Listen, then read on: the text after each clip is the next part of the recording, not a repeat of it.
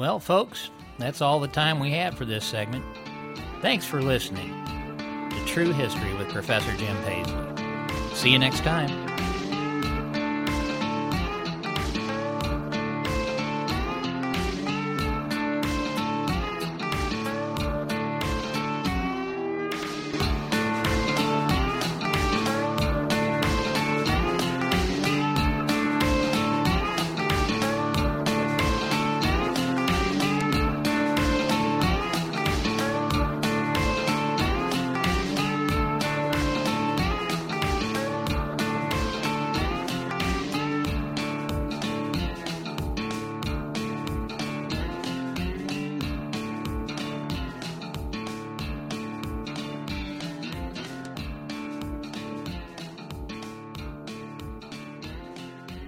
Well, folks, our topic for today is another one of those issues that the national media just doesn't seem to want to cover. Specifically, I'm talking about the issue between Russia and the Ukraine.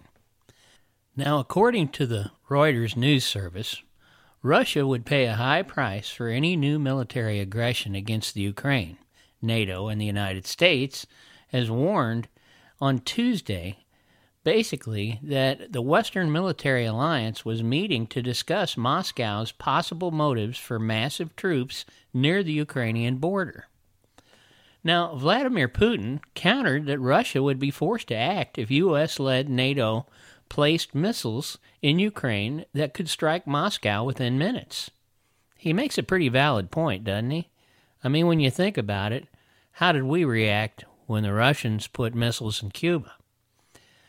Now, the Ukraine, a former Soviet republic that now aspires to join the European Union and NATO, has become the main flashpoint between Russia and the West as relations have soured to their worst level in the three decades since the Cold War had ended. There will be a high price to pay for Russia if they once again use force against the independence of the nation of Ukraine, NATO's Secretary General Jens Stoltenberg told reporters. Now, the U.S. Secretary of State, Anthony Blinken, echo, echoed Stoltenberg's position, saying any escalatory actions by Russia would be a great concern to the United States, and any renewed aggression would trigger serious consequences. So, a lot of saber rattling going on here, folks. Now, tensions have been rising for weeks, with Russia, Ukraine, and NATO all staging military exercises amid mutual recriminations over which side is the aggressor. Putin went further than previously in spelling out Russia's red lines, as he called them, on Ukraine. He said they would have to respond if NATO deployed advanced missile systems on its neighbor's soil. He went on to say if some kind of strike systems appear on the territory of Ukraine, the flight time to Moscow will be only 7 to 10 minutes, and 5 minutes in the case of a hypersonic weapon being deployed. He said, just imagine. Now, what are we to do in such a scenario? He went on. We will have to then create something similar in relation to those who threaten us in that way. And we can do that now, he said pointing to Russia's recent testing of a hypersonic weapon he said that could fly at nine times the speed of sound. So we have a mess on our hands, folks. And like I say, the national news just doesn't seem to want to cover it. Now, I found a good article in the BBC uh, News by Sarah Rainsford. She is the Moscow correspondent for BBC. She states when Russia wanted the U.S. to sit up and take notice last April, it sent tanks towards the Ukrainian border. That show of force worked. President Joe Biden called Russia's Vladimir Putin, and in June the two met in Geneva. But whatever they agreed about with Ukraine at their summit, some, something has gone terribly wrong. In recent weeks, Russian tanks have been moving west towards Ukraine once again prompting fresh, even starker warnings from U.S. intelligence circles that a cross border offensive could be in the cards. Now, this buildup of Russian forces was spotted just 185 miles from Ukraine. Now, Moscow insists that it is anti Russian hysteria, and most analysts agree there is no rationale for Russia openly entering and massively escalating the conflict in Ukraine, where it backs separatist forces but always denies a direct role. Instead, they see the Kremlin as sending a message that it's ready to defend its, quote, red lines on Ukraine. Above all, that it must not join NATO. I think for Putin it's really important. He thinks the West has begun giving Ukraine's elite hope about joining NATO, according to political analyst Tatiana Stanovaya, a member of R-Politik, who reported to the BBC.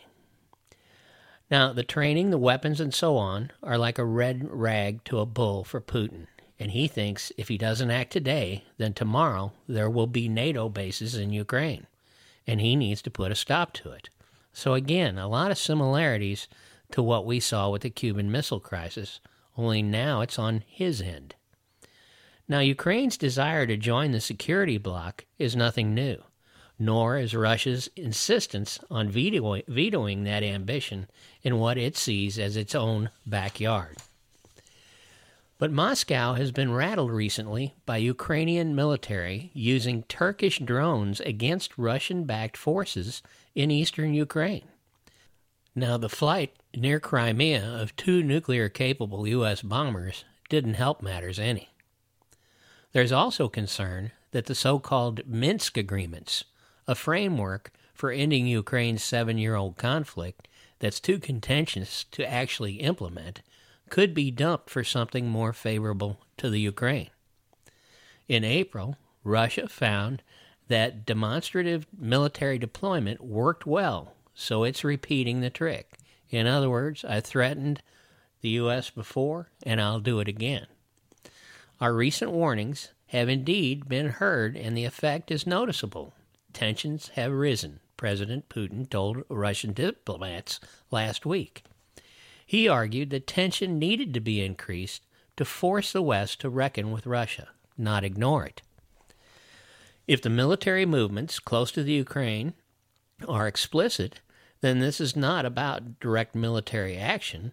It's about a signal Putin wants to send, according to Andrei Kortunov, head of a think tank in Moscow, who told the BBC that this probably was the real motive.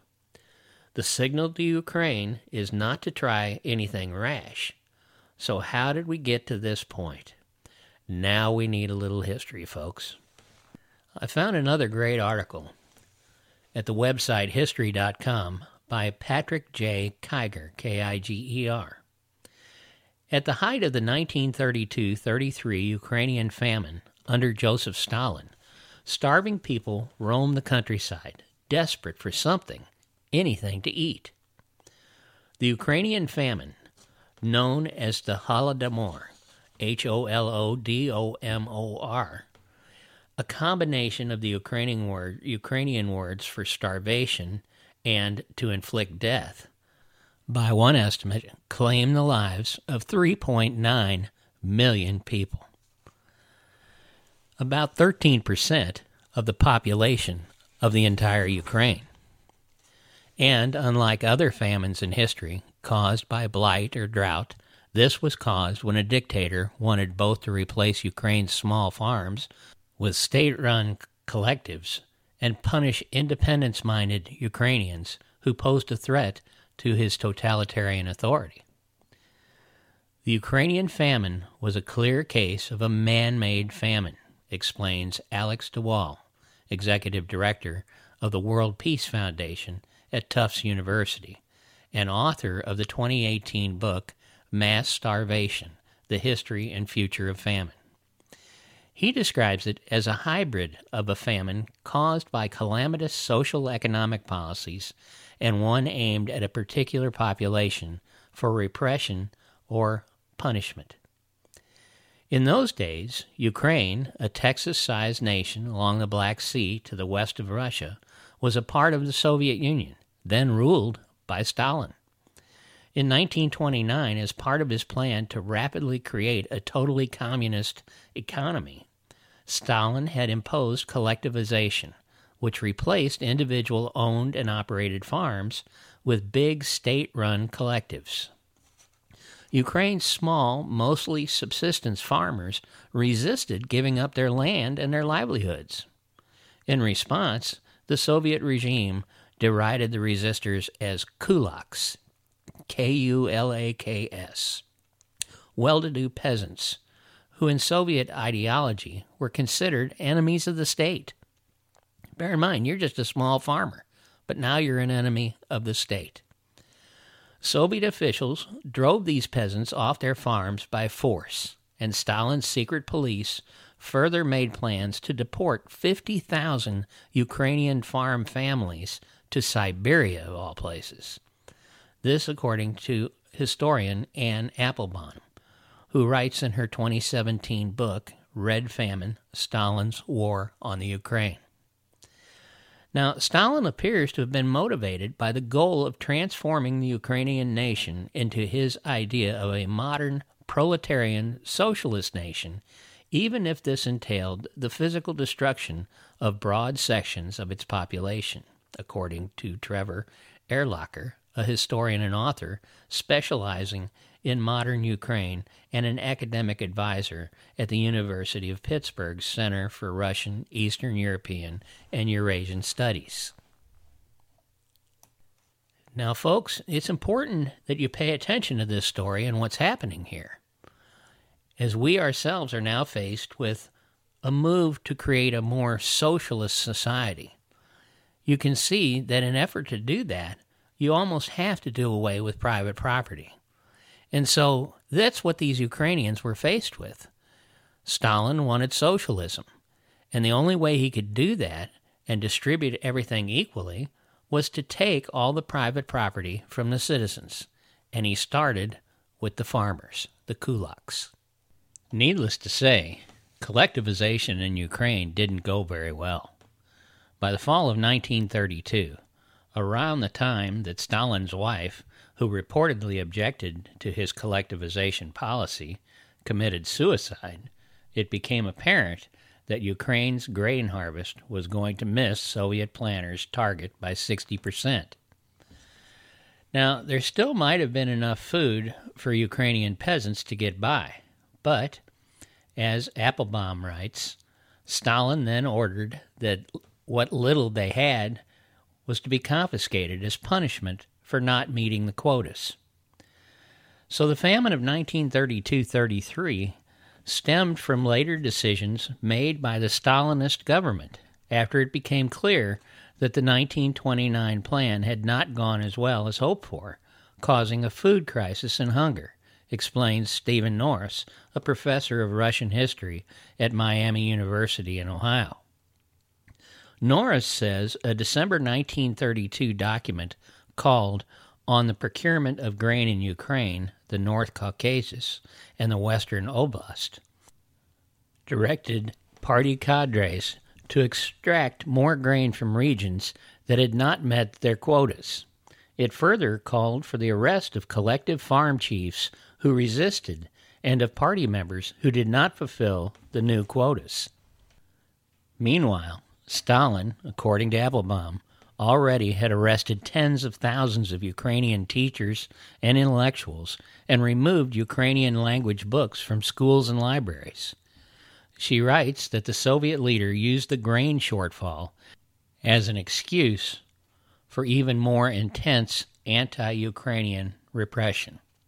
As Norris notes, the 1932 decree targeted Ukrainian saboteurs ordered local officials to stop using the Ukrainian language in their correspondence and crack down on Ukrainian cultural policies that had been developed in the 1920s. When Stalin's crop collectors went out into the countryside, according to a 1988 U.S. Congressional Commission report, they used long wooden poles with metal points to poke the dirt floors of peasants' homes and probed the ground around them in case they'd buried stores of grain to avoid detection. Peasants accused of being food hoarders typically were sent off to prison, though sometimes the collectors didn't wait to inflict punishment.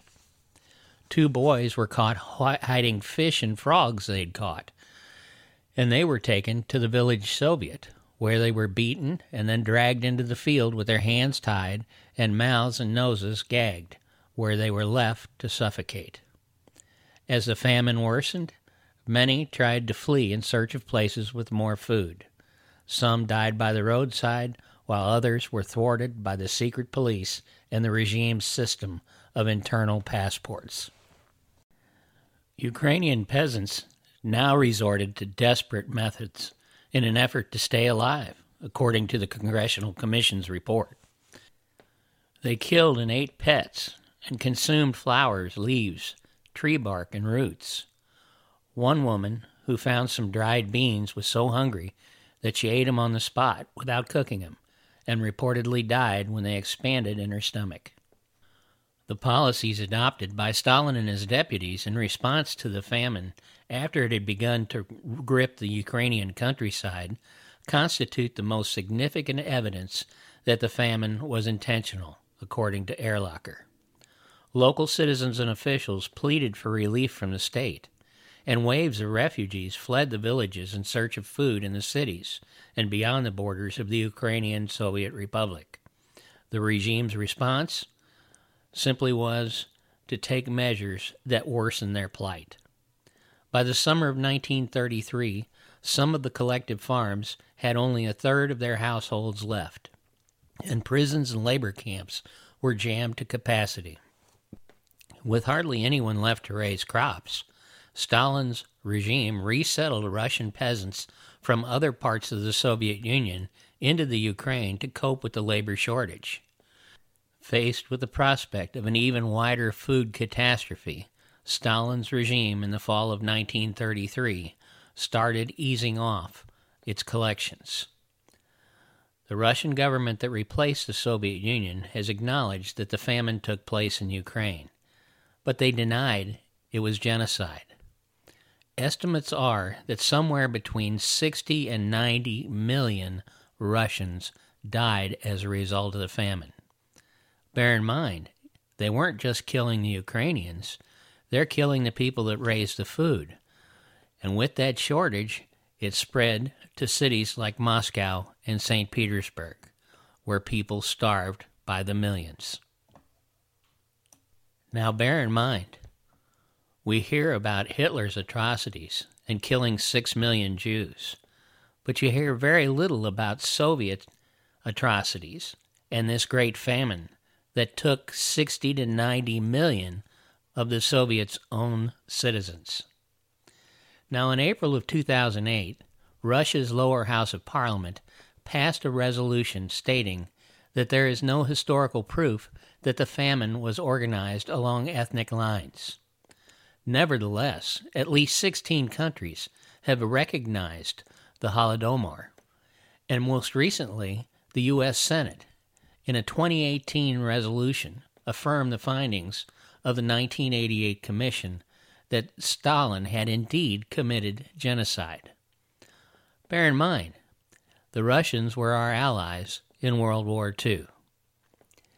Ultimately, although Stalin's policies resulted in the deaths of millions, it failed to crush Ukrainian aspirations for autonomy, and in the long run, they may actually have backfired. In the case of Ukraine, it generated so much hatred and resentment that it solidified Ukrainian nationalism. And so you can see why the people today are so adamant about never rejoining the Soviet Union. Now, the Ukraine gained its independence after the collapse of the Soviet Union in 1991 and has since veered between seeking closer ties with Western Europe and rejoining its alliance with Russia, which sees its interests as threatened by a Western leaning Ukraine. Being Europe's second largest country, Ukraine is a land of wide, fertile agricultural plains with large pockets of heavy industry in the east. Now, while Ukraine and Russia share common historical origins, the western part of the country has closer ties with its European neighbors, particularly Poland, and nationalist independence sentiment is strongest there. However, A minority of the population wants to actually rejoin Russia and uses Russian as its first language, particularly in the cities and in the industrialized East. An uprising against pro Russian President Viktor Yanukovych in 2014 ushered in a new Western leaning government, but Russia used the opportunity to seize the Crimean Peninsula and arm insurgent groups to occupy parts of the industrialized eastern side of Ukraine. So the bottom line is Ukraine used to be part of the Soviet Union, but when the USSR collapsed, Ukraine sought and is still seeking its independence. Now, I found another great article on this whole issue on the website The Hill, written by Ellen Mitchell. And it brings us back to the present situation. Washington is on edge as Russia's military buildup threatens a confrontation, with fears escalating following reports that U.S. intelligence shows that indeed Russian forces are preparing to push into the Ukraine. Now, over our Thanksgiving holiday, the Biden administration received port- reports that nearly 100,000 Russian troops are stationed at various locations on the country's western border, with no sign of those numbers decreasing. Tensions have grown so high that the U.S. Embassy in Ukraine on Wednesday warned of unusual Russian military activity near Ukraine's eastern border and in the annexed peninsula of Crimea telling U.S. citizens do not travel there. Now, the new warnings come as Ukraine this week began to publicly declare that Russia could invade as soon as January or early February, much like when it annexed the Crimean Peninsula in 2014 and backed an insurgency in eastern parts of the country. More than 14,000 people have since been killed in that conflict. A similar land grab which would be the second in less than 10 years, has global implications and could trigger a massive military conflict as well as geopolitical strife between Russia and Western nations. Our concern is, is that Russia may make the serious mistake of attempting to rehash what it undertook back in 2014 when it amassed forces along the border, crossed into sovereign Ukrainian territory, and did so claiming falsely that it was provoked, according to Secretary of State Anthony Blinken. But U.S. officials are determined not to be caught off guard by such a military operation, with Blinken on Saturday indicating the administration was preparing for any aggressive Russian maneuver. Reports also emerged this week that the Biden administration is mulling its options to deter the Kremlin including sending military advisors and new weapons to Kiev. Such an aid package could include helicopters, mortars, air defense systems such as Stinger missiles, and new Javelin anti tank and anti armor missiles. U.S. officials have also reportedly talked with European allies about forming a new sanctions package that could go into effect should Russia invade. Now, State Department officials have not publicly mentioned any of the new weapons or sanctions packages, but one official told The Hill on Tuesday that the administration has demonstrated that the United States is willing to use a number of tools to address harmful Russian actions, and we will not hesitate from making use of those and other tools in the future. Also, in an effort not to be caught flat footed, Administration officials have shared intelligence with allied countries.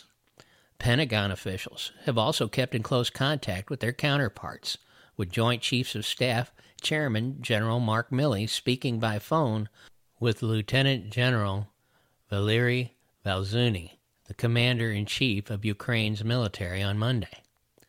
Milley also spoke via telephone on Tuesday with Russia's top military officer General Valery Gerasimov. In addition, the administration has sent U.S. Navy patrol boats to help the Ukrainian Navy counter Moscow in the Black Sea. But even with its threatening stance, one that numerous NATO nations have publicly noted, Russia continues to deny it has any intention to invade its neighbor like it did eight years ago. Russian spokesman Dmitry Peskov said Tuesday that it's amassing its forces and equipment don't pose a threat to anyone and should not cause concern to anyone. He instead blamed a targeted information campaign from Western nations as the cause of building up tension and said should the U.S. send additional military assistance to Ukraine, it could lead to a further aggravation of the situation on the borderline. So there you have it, folks. Should we get involved in this mess? Keep in mind, while all this is happening, China is threatening Taiwan in much the same way that Russia is threatening Ukraine. Is this a result of the U.S. showing weakness on the world stage with our withdrawal from Afghanistan? Or was this bound to happen anyway? Food for thought. Well, folks, that's all the time we have for this segment. Thanks for listening to True History with Professor Jim Paisley. See you next time.